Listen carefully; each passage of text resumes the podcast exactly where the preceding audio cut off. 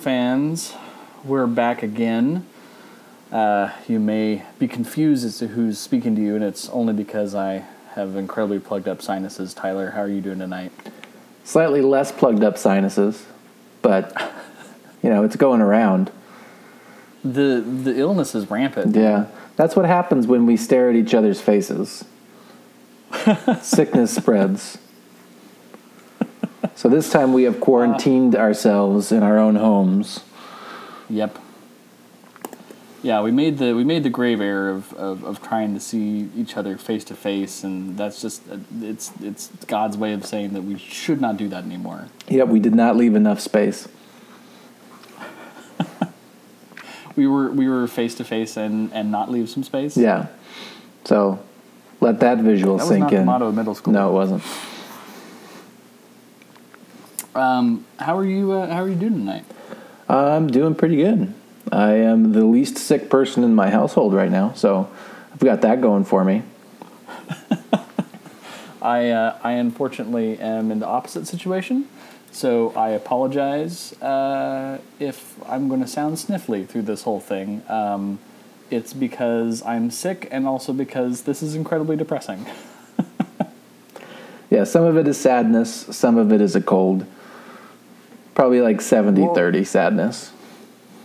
yeah, I kind of want to like keep you on your toes, Yeah. see if you can figure out which is which. So for this episode, we're actually doing something different than we've done before.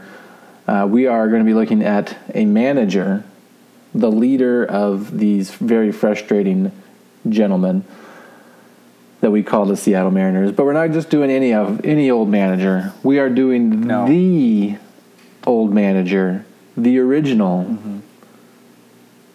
The OG. the OG, Darrell Johnson.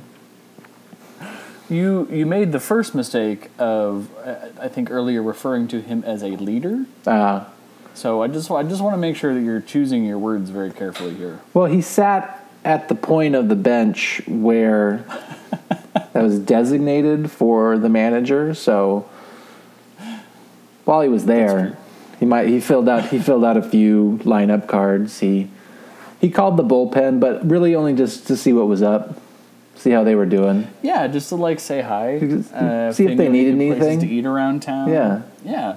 You guys doing okay? You guys? I could send some. Ask if their refrigerator was running. I do like the idea of, of being a manager just so that I could prank call my own my own team members. That would be pretty awesome. just call out to the bullpen just, to tell the bullpen coach to tell the bullpen pitcher that you like the least to sit to sit down. Just really passive aggressive the hell out of that bullpen. Yeah. I like that. I mean, the way that they performed uh, last night, that's that's fine with me. Mm-hmm. I'll, I'll be as passive aggressive as I want to be. so yeah, we're we're gonna be talking about uh, talking about good old DJ Darrell Johnson, the first manager uh, in a in a long line of unsuccessful managers Yes. of the Seattle Mariners. Um, and speaking of unsuccessful uh, managers, that kind of brings us to our stat of the podcast, which we haven't been able to have for a little while, um, since we've been breaking the mold a little bit here and there. Um, but I, we are here to present to you today, listeners, the stat of the podcast, and that is uh, there are only two managers in the history of the franchise that have left with a winning record, uh, left with a record above 500. Um, so you can start thinking now about who those two people might be. How how long should we give them? Like five seconds, ten seconds? Yeah, well, I'm going to spoil a little bit. Uh, Darrell Johnson, not one of them. Darrell Johnson was decidedly not a winning manager. No. Well, he was. He So- did leave the Mariners as the winningest manager in Mariners history at the time that he was Actually, fired. That's very true. he was he was first of one. So Yeah, uh, I think I think that's I think that's plenty of time. I I mean, you could probably guess who the who the first one was, and that's That's Lou, Yeah. Lou Piniella. Yeah, that one's a no-brainer. The second one was a little surprising to me. Yeah, I was I was actually pretty surprised, um, and and I actually remember kind of being a little bit surprised when they got rid of him because, um, you know, he had done so well uh, with with what he had, and then you know had kind of a, a disappointing a, a down season, but with the turnover in ownership and management and the people at the top, you know, you could kind of see it coming. Um, but that would be uh, Lloyd McClendon, Yep, he got two seasons. the most recent manager. Got two seasons and finished two games over 500 with a record of 163 and 161. So maybe getting fired actually helped keep him on uh, on the list as uh, an answer to this little trivia question. So who knows? That was his goal, Yeah. I think. Yeah, he was like, I got, I am, I am the only, I'm only the second manager in team history to have a winning record. I'm going to stump some people at bar trivia night. So I think, I think I've accomplished what I set out to do. At this point, it's the most that a Mariners manager could hope for. Yeah, Being a piece of trivia Yeah. uh, for drunken millennials. That sounds great. it's good to have goals.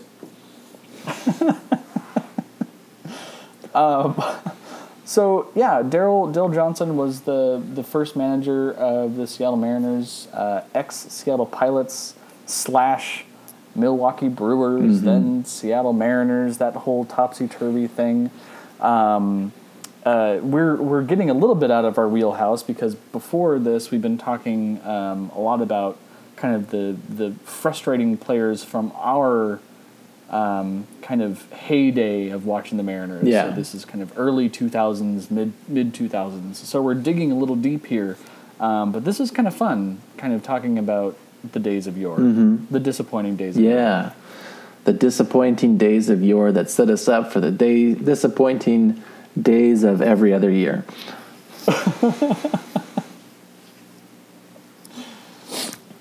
They prepared us well. They That's- did, yeah. What Darrell Johnson did was he set the table for what we should expect from this franchise. So, kudos to that, I guess.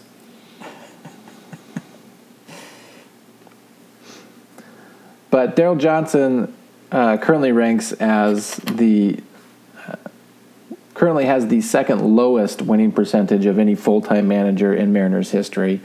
So he really set the bar low coming out of the gate. Yep. But he was he was uh, an accomplished guy before he came to the Mariners. Uh, he played in the league for uh, like ten years uh, as a catcher. He wasn't like he wasn't great as a player, but he, he kind of uh, built up a reputation as as being a smart player, a guy who could teach the nuances of the game to younger players Yeah. and that made him really valuable. He ended up getting traded around to 12 different teams in 10 years. And he ended up getting his first managerial job with the Boston Red Sox. Which is a, a pretty nice way to start out your managerial career. Yeah, if you're going to start somewhere, might as well start in Boston. And he immediately found success. 1974, he's the manager of the Boston Red Sox. They go 84 and 78 and finish third in the American League. 1975, they improve. They go 95 and 65 and win the AL pennant. Yeah, they um, they wound up taking care of business against Oakland, sweeping them, um, and then ran into uh, ran into a little team from Cincinnati. Yeah, the big red machine. Womp womp. Womp womp indeed. And they, he takes he takes Big Red Machine to seven games. In what in what many believe to be one of the better World Series of that era. Like it's a great series, it's competitive. They go toe to toe with one of the greatest teams in history. Uh, come up short in Game Seven. Yeah. Now you would think that would be nothing to feel bad about. But, but, uh, Darrell Johnson didn't take the loss very well. Uh, apparently, after they lost the World Series, he became known as a surly, angry, and bitter old man. Kind of like a, I mean, one might say a, a sea captain Tyler. Yeah. So I think he was Someone just be building up his resume to get to Seattle. Grew a, grew a long beard, started wearing galoshes a lot. Yeah. Now, the modern man might deal with those feelings of anger and bitterness uh, in a constructive manner, you know, uh, building a boat, uh, going on a walk. Chopping a lot of wood. Yeah, chopping wood, something productive. Uh, but in the 70s, men were men. And so Darrell Johnson turned to drinking. Oh, good. Well, I thought you were going to say beat his wife. No. So that was No. that's at least a little bit better. Yeah. Uh, but he did get popped for drunk driving, which cost him his job in Boston. Even though he represented the American League as manager of the All Star game in 1976, he was fired as the Red Sox manager shortly after the All Star game. So Yeah. you have a guy who is bitter, angry at the world, drunk. Uh, clearly, you need to put him in charge of your of your brand new franchise in Seattle. Yeah. Yeah, Uh, now, to be fair, uh, Boston was doing pretty terrible in 1976. well, yeah, So- their manager was drunk. he kept trying to send Johnnie Walker out to pitch the seventh inning. True story. And and and at that point, it was just throwing an empty bottle out at the mound. Yeah. that doesn't that doesn't do anybody any good. It doesn't. That's an injury waiting to happen. It is. is what that is. Plus, that guy's the bottle's fastball had no pop.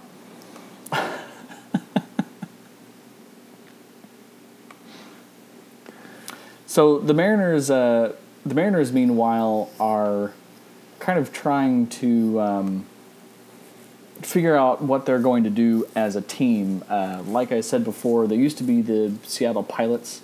Uh, they've been a part of the Pacific Coast League for a long time. Um, then they were sold to Milwaukee thanks to uh, freaking Bud Selig.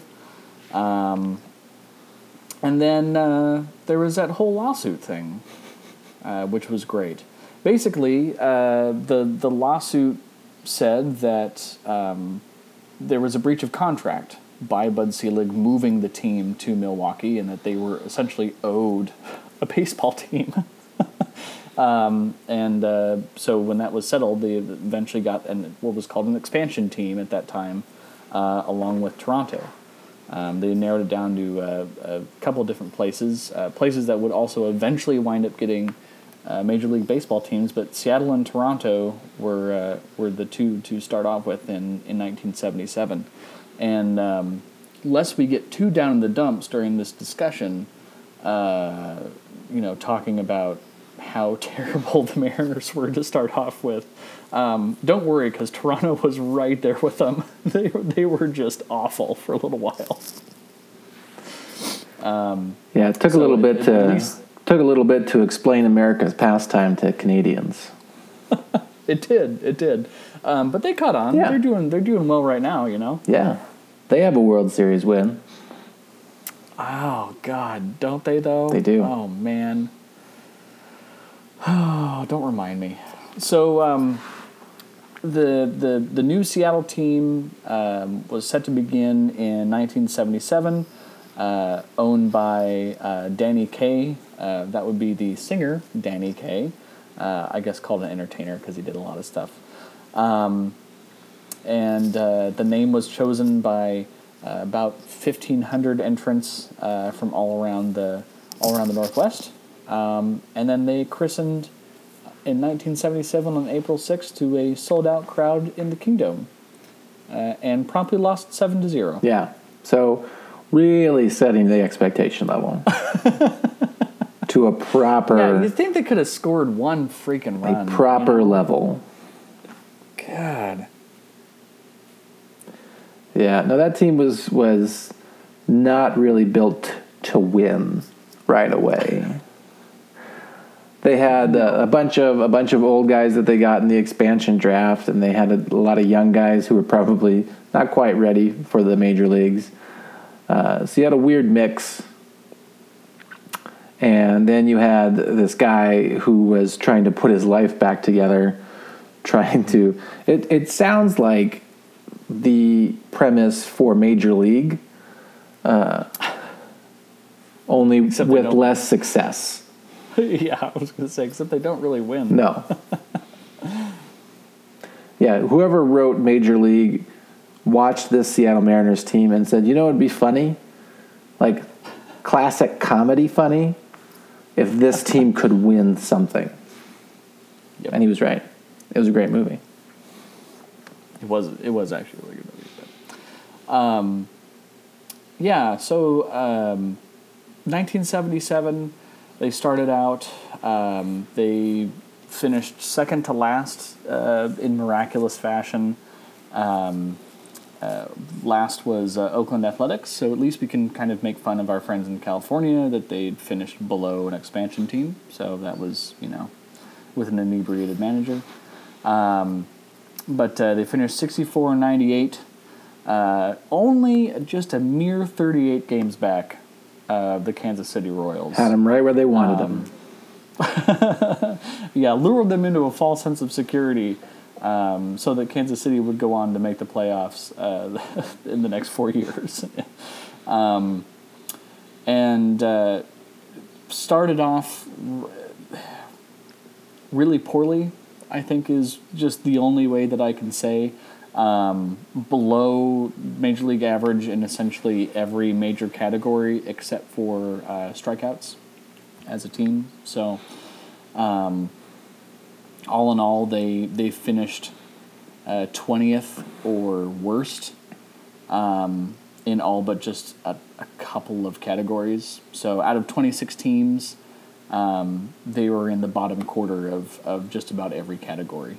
Uh, and last in opponent home runs, they gave up the most home runs uh, and shutouts.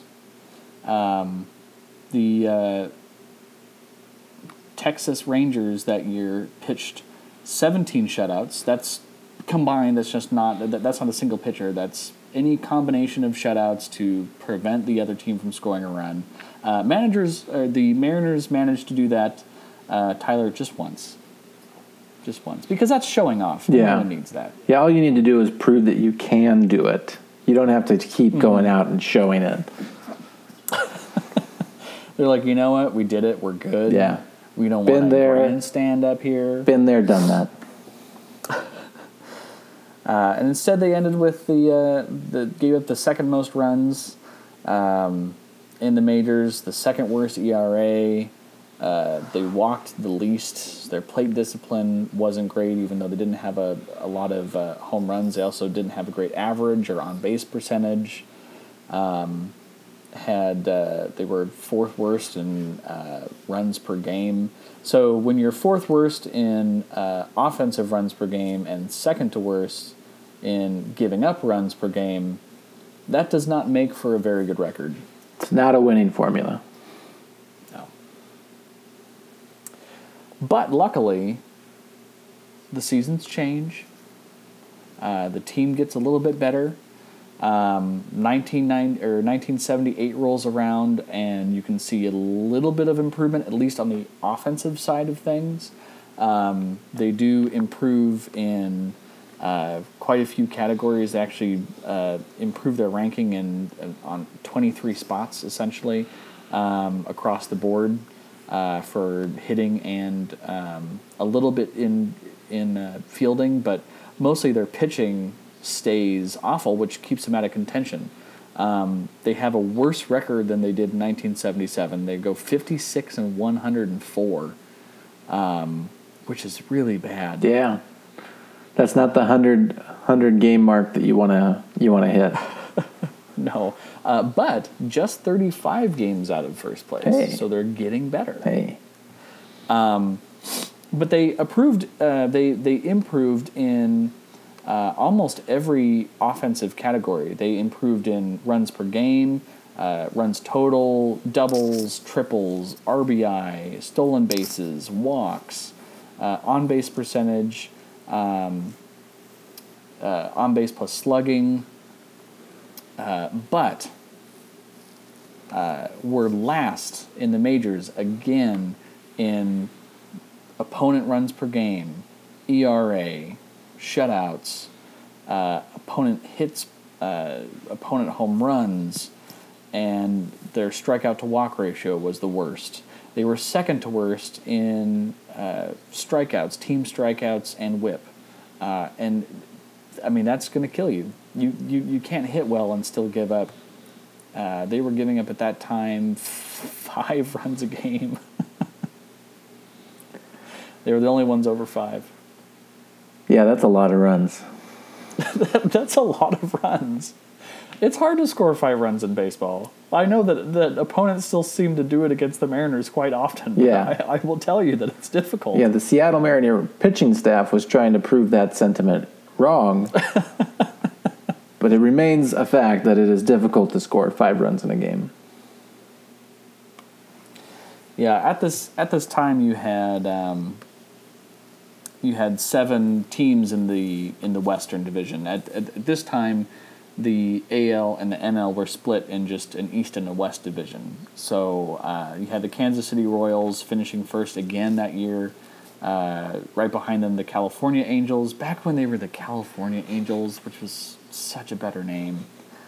Um, then the Texas Rangers, Minnesota Twins, Chicago White Sox, Oakland, and then Seattle.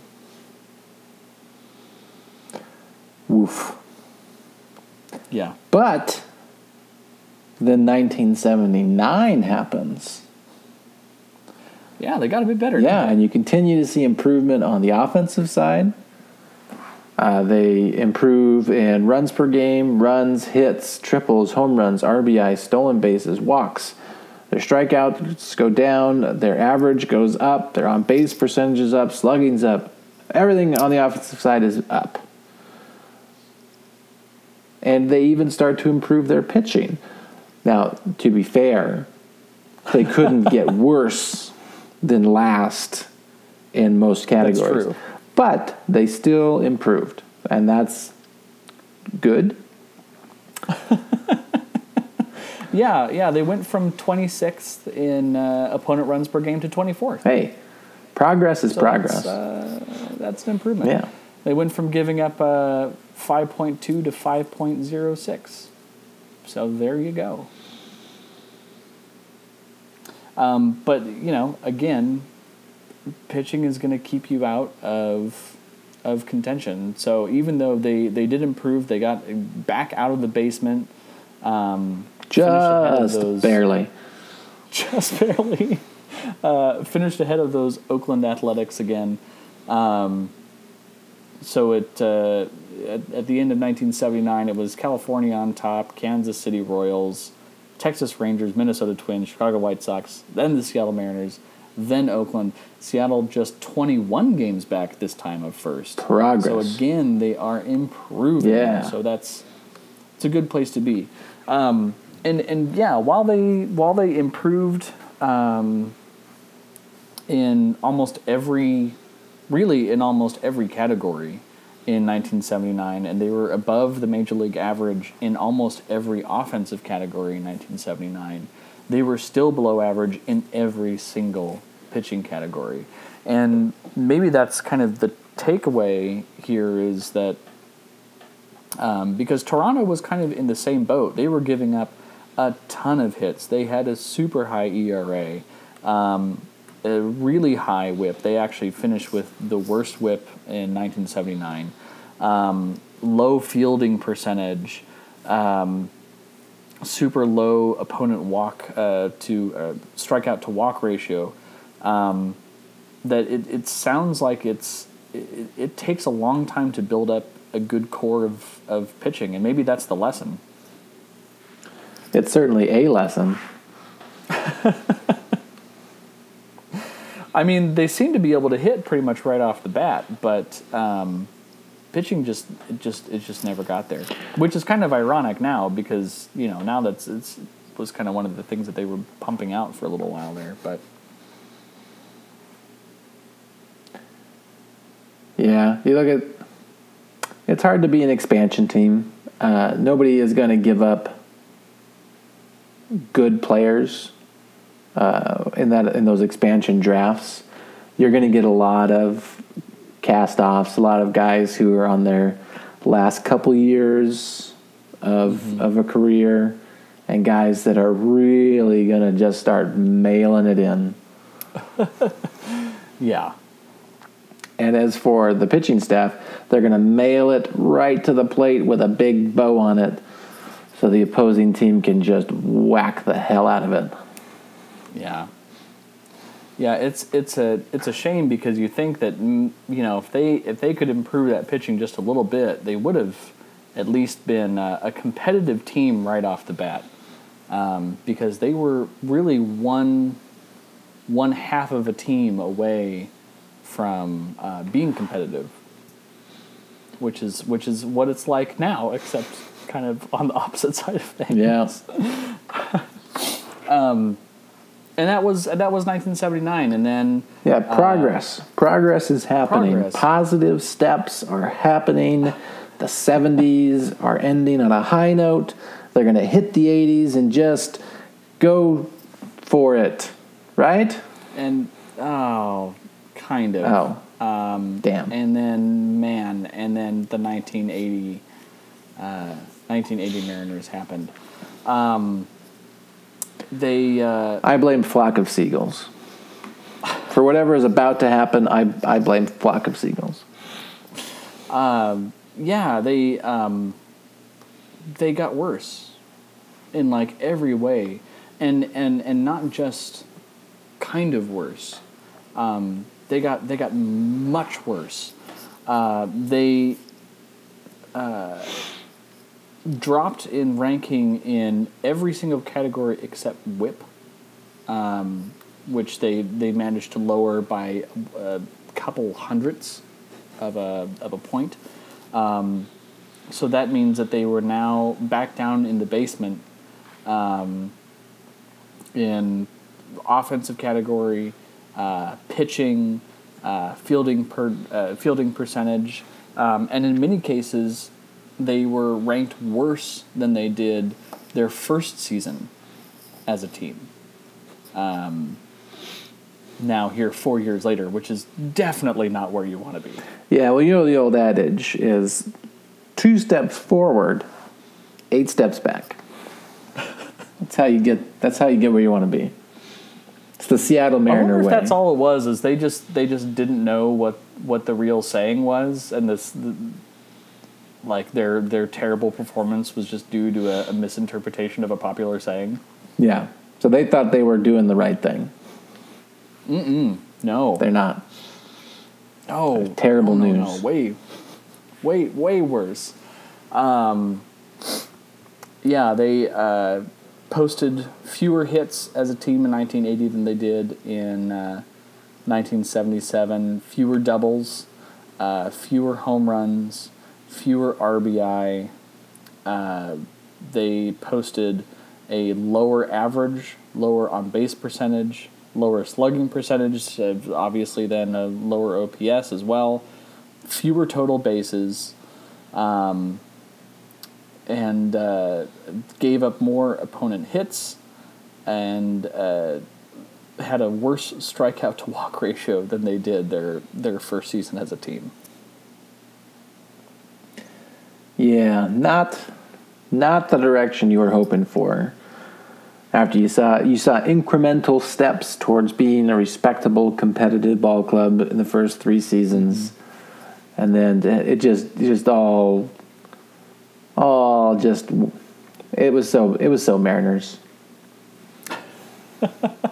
Yeah, it, it you have to wonder if it, you know part of that is kind of the hangover of um, one part of the team doing so well, um, and then the other part of the team not doing well at all, and then it just kind of all fell apart because everyone is just exhausted after that. Um, but um, Yeah, could have been they could have been that. just- it could have been everybody was really bummed out by the pending death of disco. Yeah, yeah, that could be that as well. Um, uh, but you know, regardless, um, you know they they uh, you know they, they they were in the basement once more. 103 losses. That was the the most losses they had uh, posted as a franchise up to that point. Um, fun fact: in the 1980 regular season, um, Rick Honeycutt, who was a pitcher for uh, the Mariners, was spotted uh, using a thumbtack on his finger to uh, cut the ball against uh, playing against the Kansas City Royals. Um, and uh, the umpires uh, ejected him after not only finding a cut in the ball, but also finding a gash in his forehead where he had accidentally wiped his forehead with the tack on his thumb, sounds about right for this pitching staff. which is which is such like a Seattle Mariners way to fuck up cheating. I feel like I feel like if they had just found the gash in the ball, then just for pity's sake, they would have been just let him keep throwing. It's not going to help him. And then he cut himself, and so he's bleeding all over everything. And they're like, "Well, now we have to toss him." I mean, if only so- if only to protect him from further harm. Oh man, it was just yeah, yeah. They said, why don't you sit out these ten games just to think about your life decisions? You know, we're not even mad. It's clearly not helping. Yeah,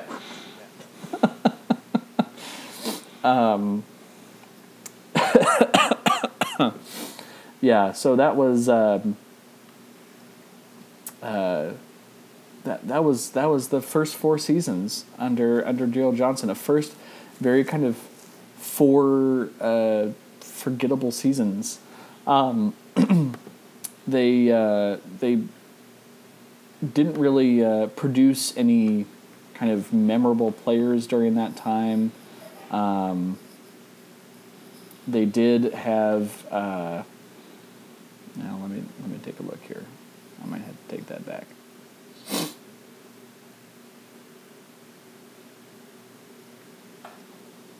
Nope.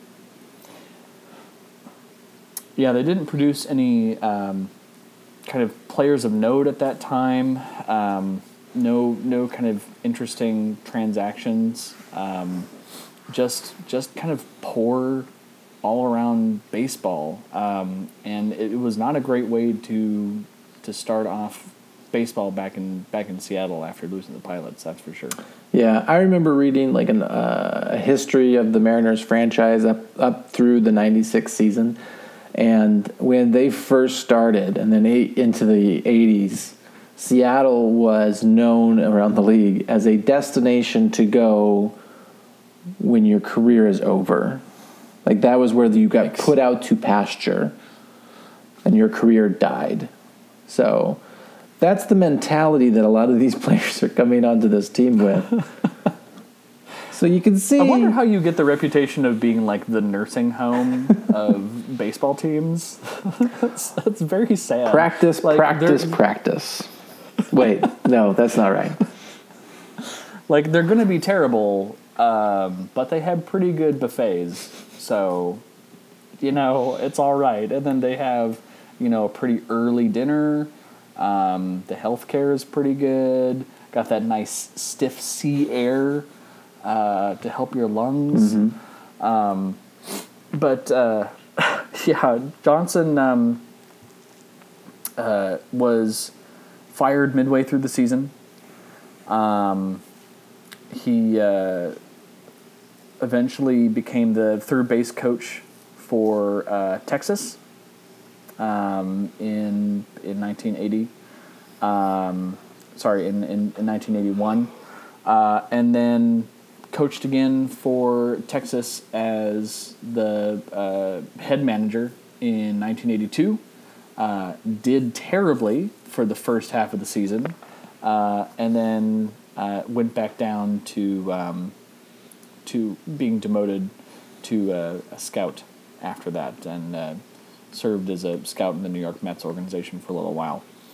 Um, and, and that was kind of the end of the end of Darrell Johnson. He, he was a very interesting person because he had this kind of like rocketing uh, kind of personal managerial career up into the Seattle Mariners, and really up until losing that Cincinnati 1975 World Series. Mm-hmm. He was the first manager of the AAA Red Sox team um, that was developed in uh, 1973 and won the Governor's Cup, which was the their kind of version of the uh, their World Series. It's kind of their their only international um, tournament.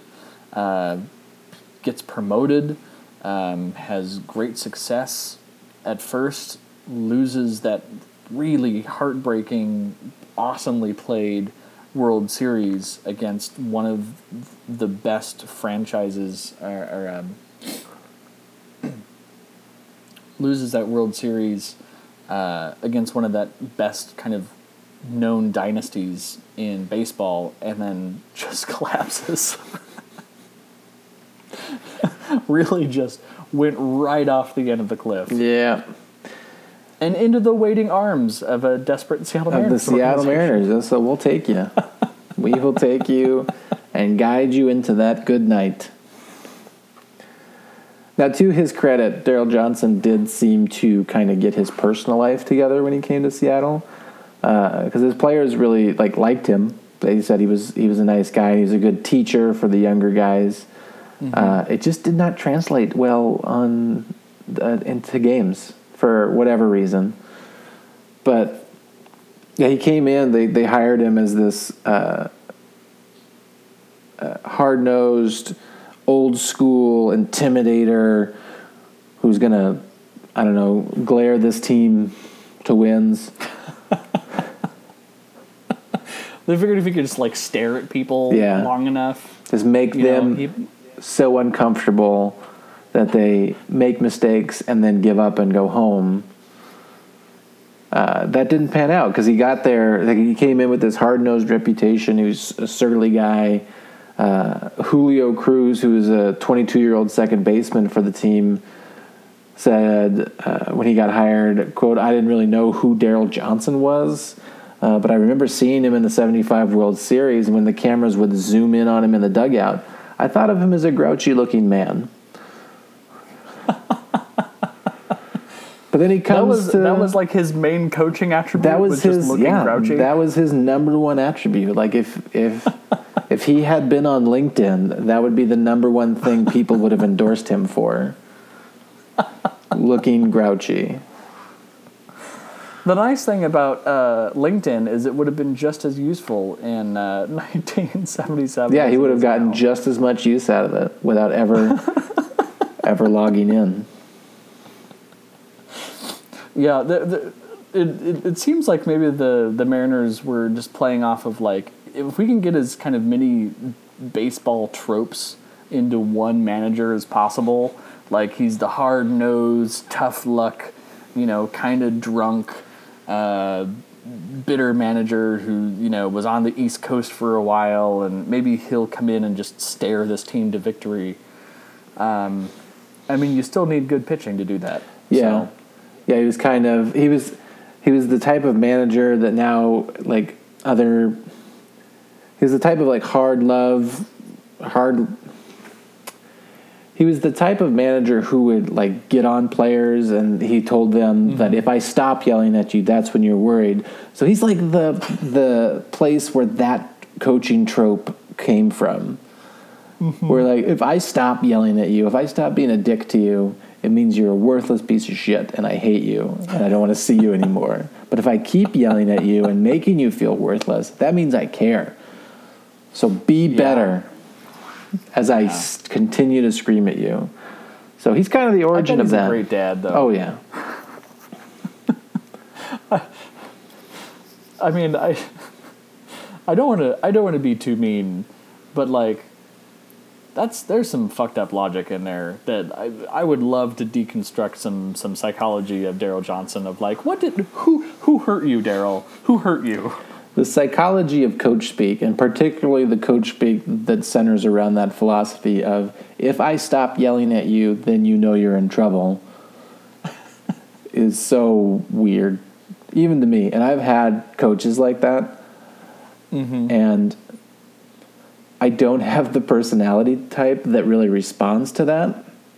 So what ends I, up I don't know what you're saying so what ends up happening is they'll they'll start screaming, and I'll just kind of stare at them, and I'll go, "Really? Is this really how we're going to discuss what's happening here? Is this really what the what the back and forth is going to be?" And they're like, "You know, you're right. I don't know, whatever." And they get tired and they stop.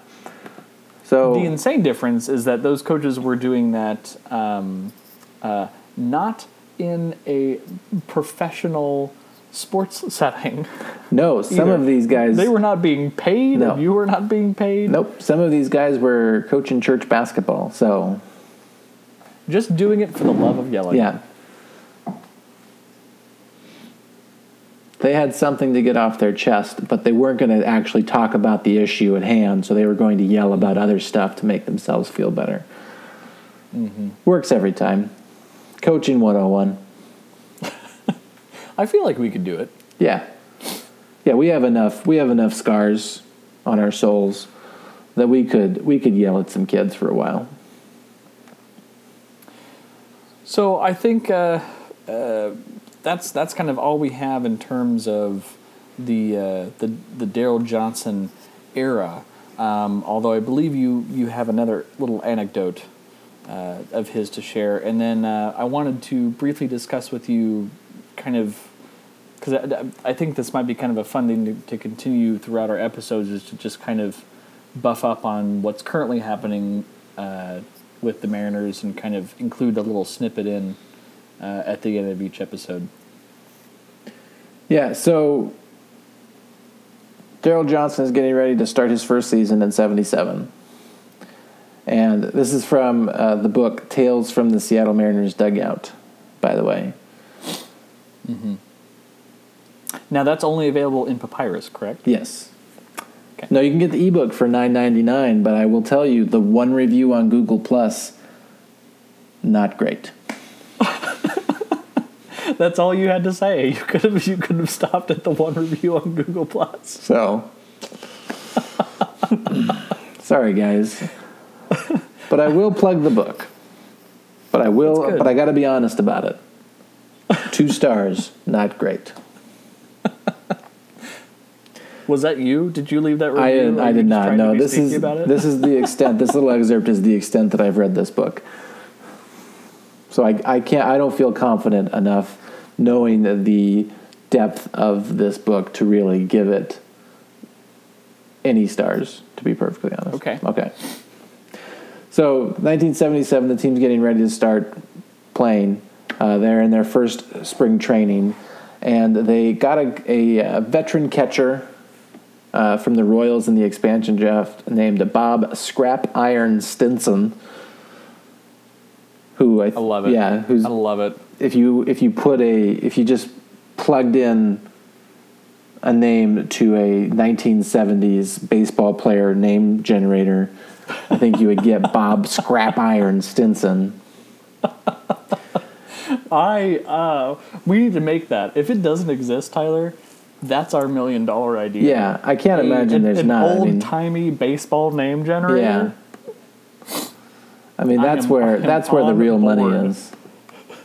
That's where the money is.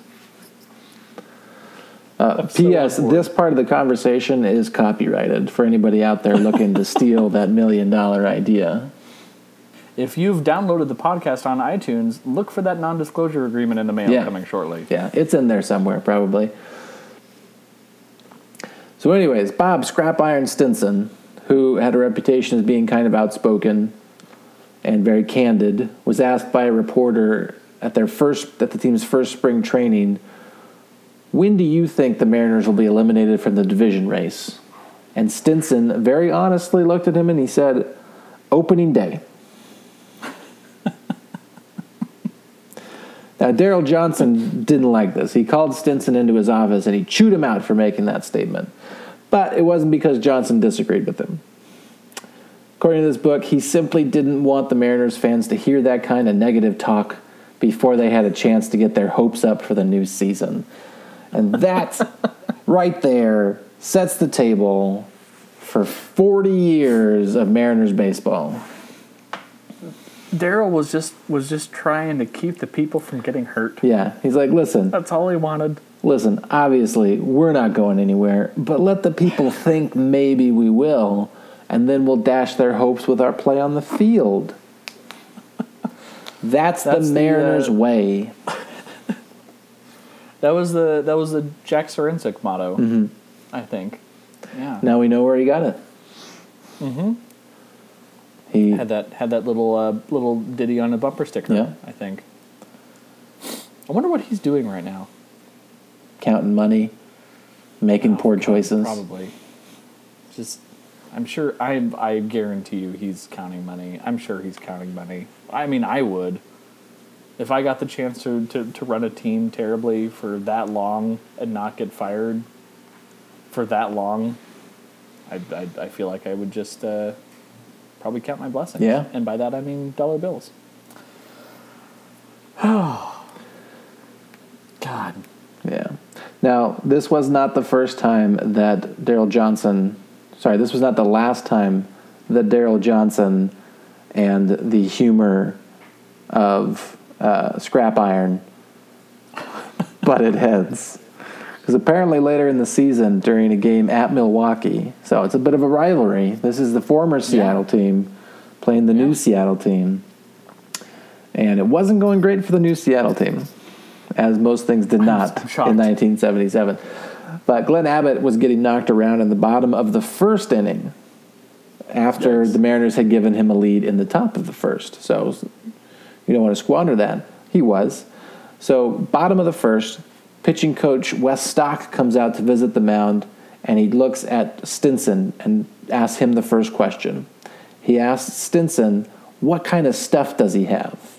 And Stinson says, I can't tell you. I haven't caught any of his pitches yet.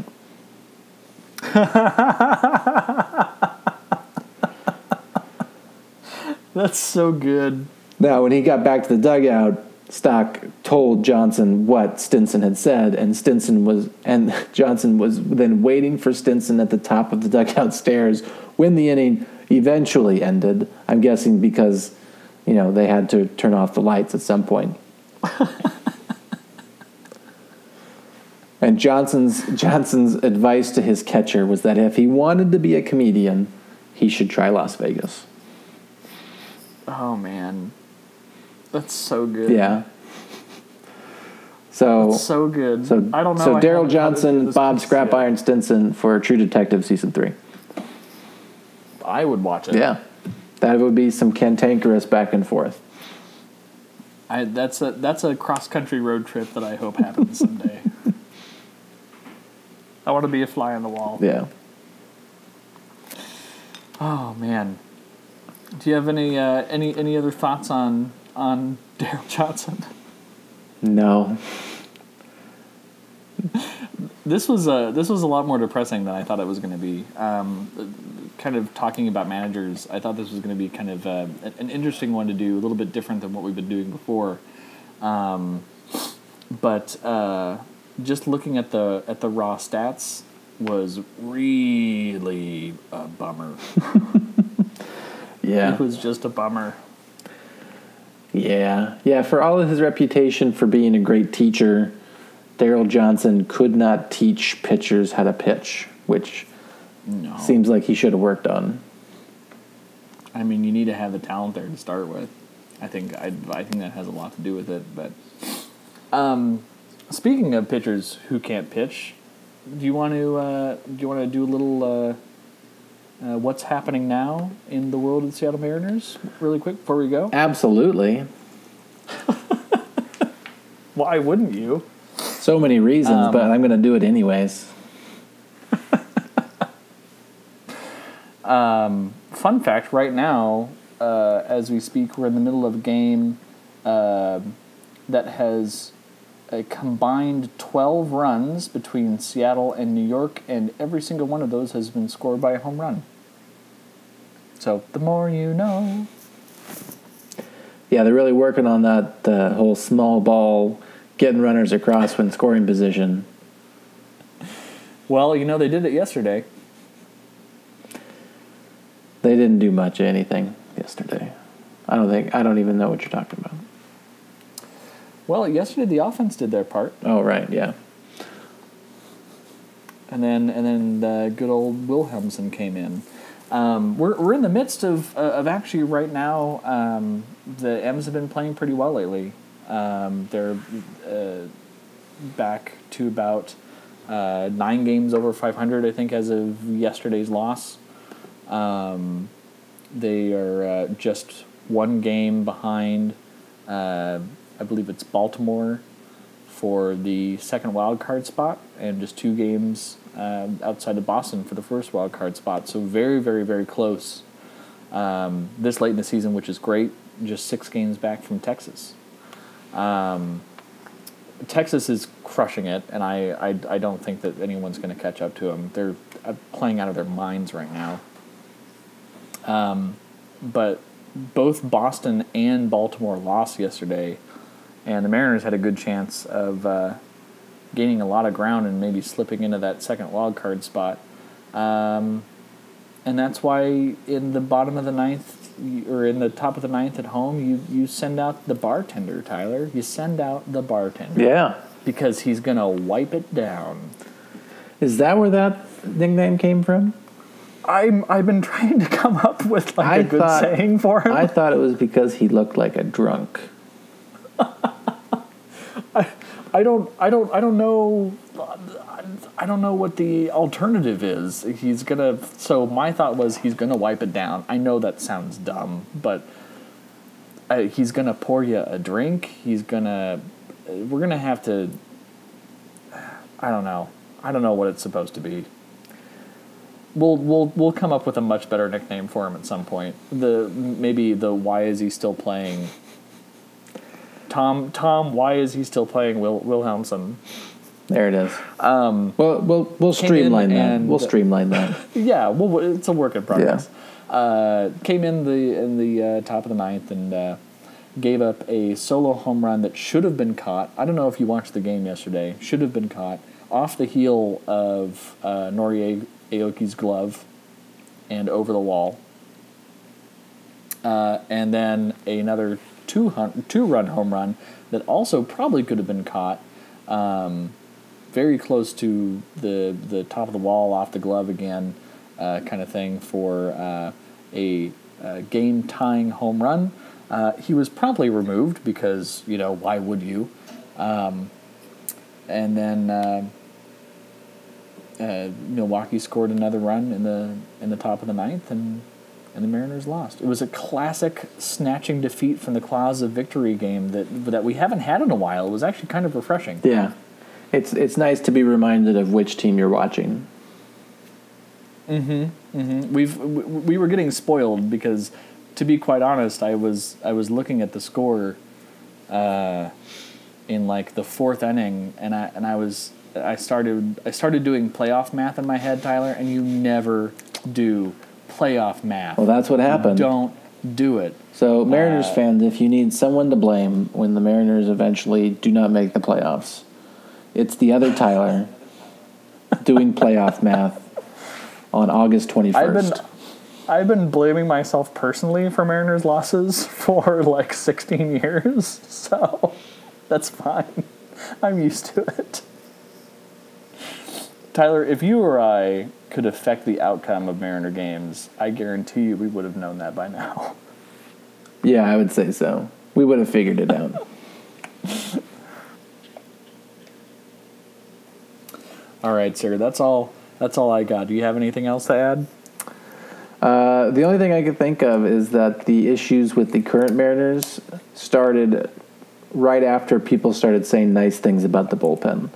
So I think we should all, as a group, go back to telling them how shitty they are. Not only as baseball players, but also some of them as human beings, I'm sure. Uh, I mean, They are they are terrible. I hear that in order to warm up, they actually throw puppies. Yeah, Uh, yeah. They're all they're all garbage people. So, Mm-hmm. reverse Um, psychology. it works every time. Uh, well, sir, um, I think that about that about does it for this episode. But uh, uh, where can you find us? We are on Facebook at YOY Podcast. We are on Twitter at YOY Podcast. We really stretched our brains to, to come up with both of those. you can send us an email at YOYpodcast at gmail.com. And we are on iTunes and SoundCloud. Yeah, send us an email if uh, if Darrell Johnson has ever stared you down uh, from the dugout. We want to know um, if uh, if if you've ever pulled him over for a DUI. We want to know if you uh, if you gave up five runs uh, in an inning as a Seattle Mariners pitcher from 1977 to 1980. We want to hear about it. We want to know what was your thinking. If you um, uh, if you ever uh, uh, scratched your forehead by trying to tack a ball, we want to know what's that like. Does it hurt? I imagine it hurts. Um, but send us an email. We want to we want to hear from you. Um, and then uh, in in future episodes, I think we're going to get back to uh, get back to doing what we do, Tyler, which is talk about players that uh, make us want to sit outside quietly and think about what we've done. Yeah, the ones who have personally victimized us. Yeah, yeah, I'm I'm excited for that. In, in like a sadistic way. Yeah. All right, sir. It was good to talk to you. Definitely not face to face because uh, I am I am on the verge of collapse. Yeah. As Outbreak Monkeys go, I'm very handsome. Is that what you're gonna say? it was, yeah, most of those words were going to be in there, yeah. I, I'm I'm not sure. I appreciate your tone. Well, it's a good thing I'm not there for you to take it up with me. All right, sir. I will. Uh, I will talk to you later. All right, have a good night.